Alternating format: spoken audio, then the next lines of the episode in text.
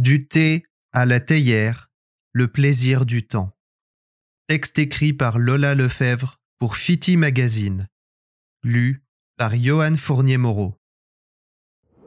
Nous sommes au plus froid de l'hiver. On peut voir la neige tomber en gros flocons gelés à travers la fenêtre. Sur le rebord de cette fenêtre, un gros coussin et un plaid. Vous êtes assis là. Dans la cheminée, le feu crépite. Vous vous êtes enrobé d'un gros pull pastel. Vous avez mis dans la main droite un livre, votre nouvelle découverte. Dans la main gauche, un thé bien chaud.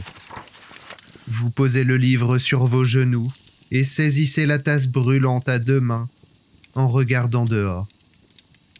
C'est dimanche, vous avez le temps.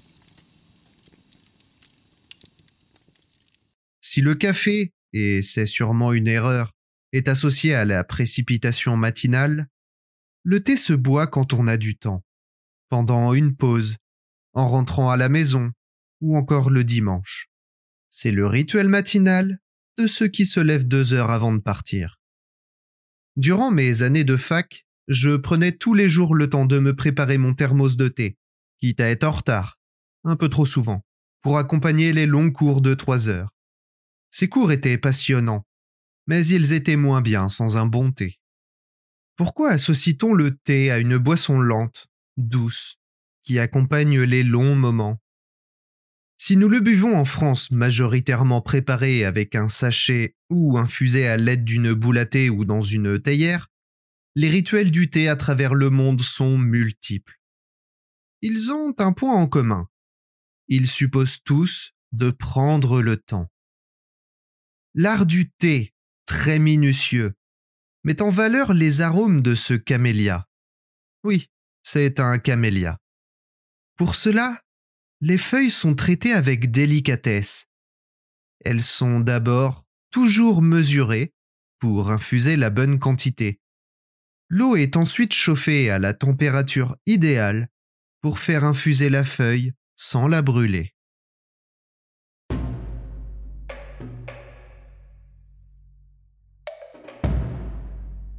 Le Gong Fu Cha, ou l'art de prendre le temps du thé. La Chine est le pays d'origine du thé. L'art de sa dégustation y est à son paroxysme. La cérémonie traditionnelle du thé chinois se nomme Gong Fu Cha, ce qui signifie littéralement prendre le temps du thé. Ce n'est pas la seule manière de boire le thé en Chine. Ce mode de préparation est réservé à certains thés et à certains moments.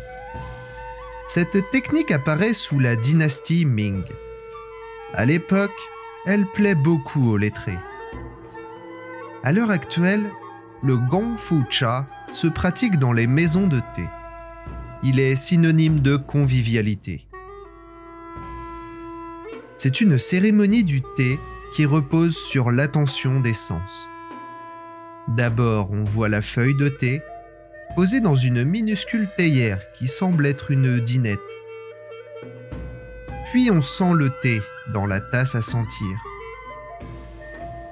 Enfin, on le goûte dans la tasse à goûter.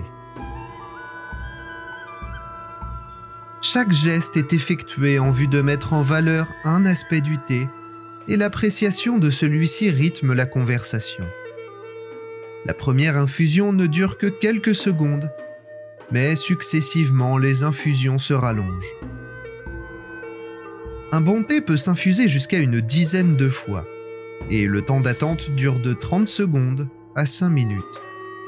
Ainsi, cette petite théière peut finalement accompagner les convives des heures durant.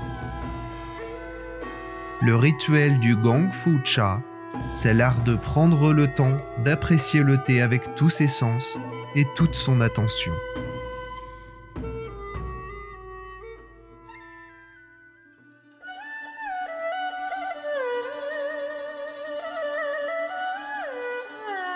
Le Japon ou la politesse de la précision. Comme en Chine, il n'existe pas une seule manière de boire du thé au Japon. La manière la plus connue parce que la plus impressionnante, c'est le Cha no Yu. Véritable cérémonie, cette tradition est issue des pratiques des moines zen. C'est une pratique qui demande beaucoup de patience et de précision. Traditionnellement, il ne peut être pratiqué que par une geisha. Seules elles sont formées pour réaliser parfaitement les gestes que demande cette cérémonie. Le Cha no Yu dispose de son temps et de son espace bien à lui. Généralement, il se pratique dans une sorte de cabanon traditionnel au fond du jardin, construit en bambou et dont le sol est recouvert de tatami. Au centre de la pièce, on trouve le pot d'eau chaude, le pot à thé, le bol et le fouet à thé qui vont permettre à la geisha de mener la cérémonie. Regarder une geisha préparer le thé est considéré comme un spectacle en soi et un moment privilégié offert aux invités de marque.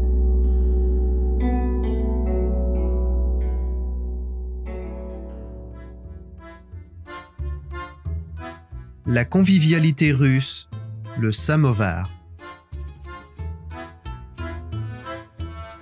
En Russie, le thé est servi à n'importe quelle heure. Il est préparé puis conservé dans un samovar, une sorte de grande théière en métal qui sert à garder le thé au chaud toute la journée.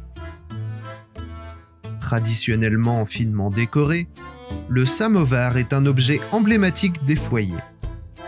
Le thé est préparé très fort et chacun le dilue et l'agrémente à sa convenance. Il se partage en famille ou lorsqu'on reçoit des invités, fournissant ainsi des moments conviviaux et chaleureux.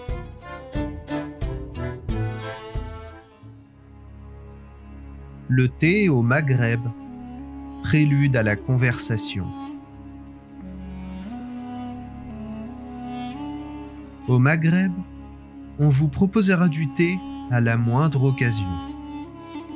Aussi bien servi aux amis et invités que lors des négociations, il est un prélude à toute conversation.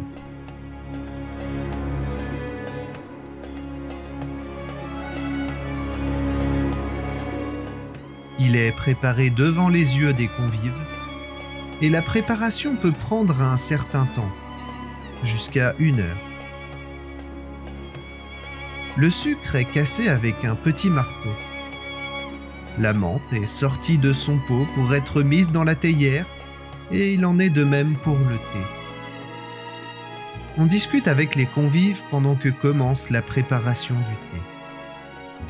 On sert ensuite le thé en levant haut la théière. Ce geste, qui sert à faire mousser le thé, permet aussi de montrer les mouches, les décorations ciselées, sur l'anse de la théière.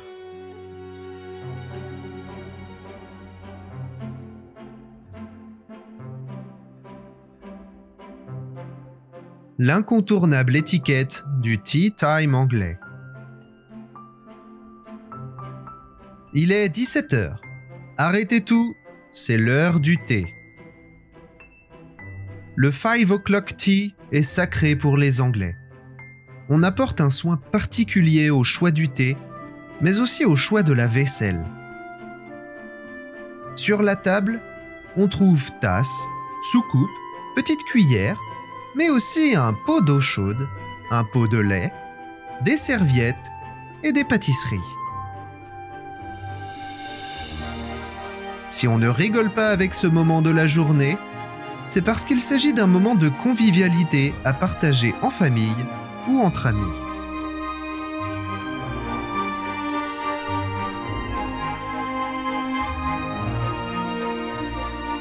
Le thé sert donc, dans beaucoup de pays, à agrémenter les discussions et les moments de partage.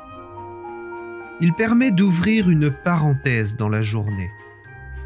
Son temps est ainsi consacré aux moments privilégiés.